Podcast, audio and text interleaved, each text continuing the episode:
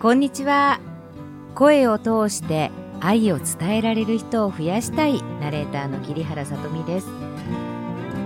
毎度毎度お聞きいただきお読みいただきありがとうございます。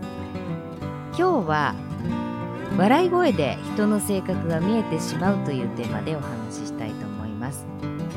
皆さんは最近大声で笑ってお腹がよじれたことってありますか？私はこの仕事をしている人全般に言えることなんですけれど基本的にささやいて喋ることがなかなか難しいんですね。だから大きい声の時は相当通るんじゃないかなと思います。大声で笑った時は要注意でカフェを選ぶ時などが場所を選ぶようにしています。ところで日本人っていうのは一般的に「は」「ひ」「ふ」「へ」「ほ」の5つの音で笑いますよね。たまにギャギャギャとかシャシャシャとかプププっていうあの文字にできるようなできないような笑い声もありますけれどもここで皆さんに質問です。は、ひ、ふ、へ、ほで言うと普段はどの音を主に使って笑っていらっしゃいますか？慎み深い日本人は、まあ、国民性もあって表情筋の動きが乏しいと言われているんですね。歯を意識したつもりでも「ひ」か「へ」にしか聞こえない方がいらっしゃるんです。ははははははと笑ったつもりでも「へへへへへへ」とか「へへへへへへ」っていう風に聞こえちゃう。ある大学が写真に写る側の人が思わず笑った瞬間を撮るという装置を開発して実験をしたそうなんですね。すると思わず笑ってくれたのは小さなお子さんの声とおじさんの声の録音だったそうなんですね。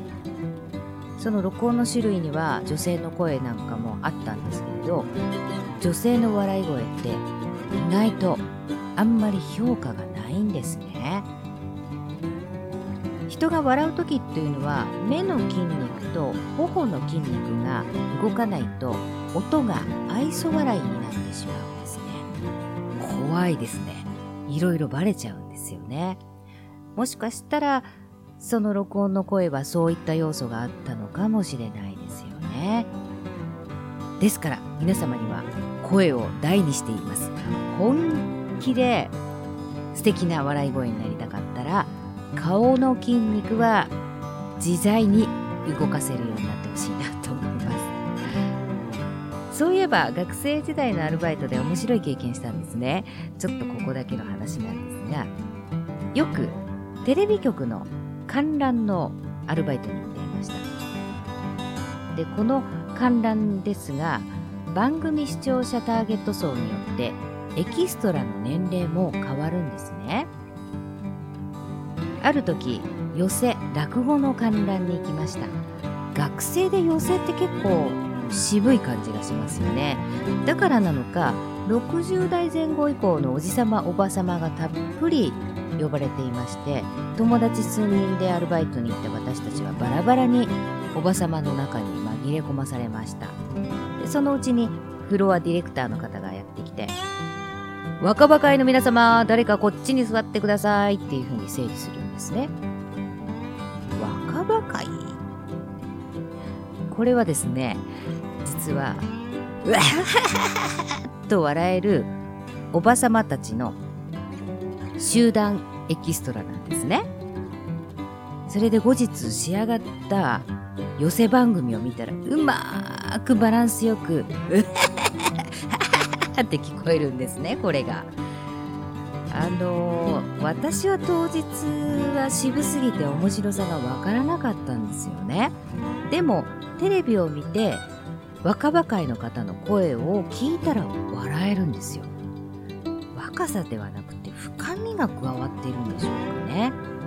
これは専門的に言うと声帯の声変わりっていうのが女性にもありまして少々かすれた音低い音も入っているんですね。ある日私笑い声が若葉会研究生になっていることに気がついたんですよね。うわって驚きました。多分かすれとか破壊力が出ているんじゃないのかなと思うんですけれども。ということで笑い声を艶があって若々しく変えたい人は実はトレーニングで変えられます。若々い今も存在するのかな？分かりませんけれどもエキストラまっしぐらで行く方はそのまま楽しく日々を過ごしていただけたらと思います、まあ、誤解がないように言いますとどんな笑いでも楽しく笑ってるかっていうこと大事ですよね。楽しいならよしです。昨日私友達と話していて思ったんですがその人の楽しく笑う声が聞きたいから面白い話をしたいっていうサービス精神が働くんですよね。友達の笑い声がくったくなくて好きなんだなっていうことがよくわかりました。今日は笑い声でその人がわかるエキストラの秘密についてお話ししました。ちょっと上品に終わりたいと思います。思います素敵な一日を笑顔でお過ごしください。おほほほほほほほ。